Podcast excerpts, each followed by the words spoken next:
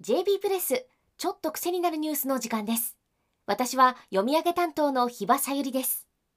この番組では国内外の政治経済ビジネス安全保障などに強みを持つウェブメディア JB プレスが厳選した記事をお伝えするポッドキャスト番組です。今日の記事は EU 欧州連合が直面している不法移民の急増について。タイトルはイタリアの小島には島民を上回る不法移民が到来。移民難民問題が再燃する EU の暗い影。書き手は三菱 UFJ リサーチコンサルティングの副主任研究員を務める土田洋介さんです。日本ではそこまで話題になっていないようですがここ最近ヨーロッパでは北アフリカから地中海を渡ってくる不法移民が大挙して押し寄せています。とりわけ地中海に面しているイタリアは深刻で EU の政策専門サイトユーラクティブによればその数は12万6000人と昨年比で倍増しているようです。イタリア領最南端の島ランペトゥーザ島には1日で1000人を超える不法移民がやってきているとのこと。これまでに島の人口をはるかに上回る人が来ており島にある不法移民の収容施設はパンク状態になっています。こうした状況を受けて EU 欧州連合のフォンデアライエン欧州委員長はイタリアに対して支援を行うと発表しました。EU はイタリアと協力し不法移民の送還や取り締まりの強化に取り組むということです。それにしても EU の執行部が増え続ける移民難民に対する危機感を強めているのはなぜなのでしょうか。土田さんは2015年に起きた欧州難民危機の悪夢があるからだと指摘しています。2015年の欧州難民危機では100万人を超える移民難民が地中海やヨーロッパ南東部を経由して EU を目指しました。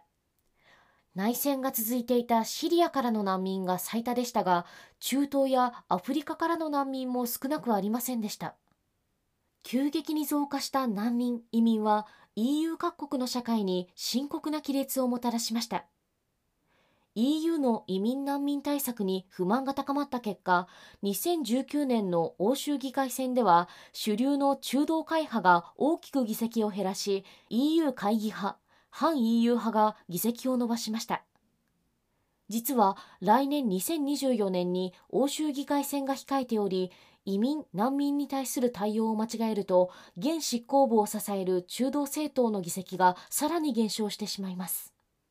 そのため移民難民問題に対しては強い立場で臨まなければなりません。少なくとも不法移民については排除の立場を強めざるを得ません。ただ EU は難民の受け入れについてそれが先進国の政治的な責務だと世界中に訴えかけてきたという背景があります。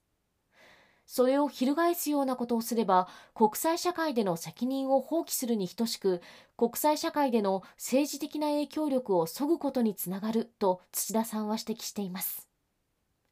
問題に対して強めに出る必要がありますが過去の言動を考えるとあまり強硬なこともできない。そんなジレンマを抱えているんですね。EU の内向き思考は移民難民問題だけでなく産業政策にも広がっています。EU は政府が企業を手厚く保護する中国の産業政策に対する批判を強めるなど対外的には自由で公平な市場競争を重視しています。でも EU 域内に目を転じると EU が決めた独自のルールのもと保護主義的な産業政策を導入しています。例えば2026年に EU で導入される国際炭素税は環境規制が緩い国からの輸入品に対する課税であり実質的に輸入関税。自由な貿易を阻害し域内製品を保護する性格が強い措置です。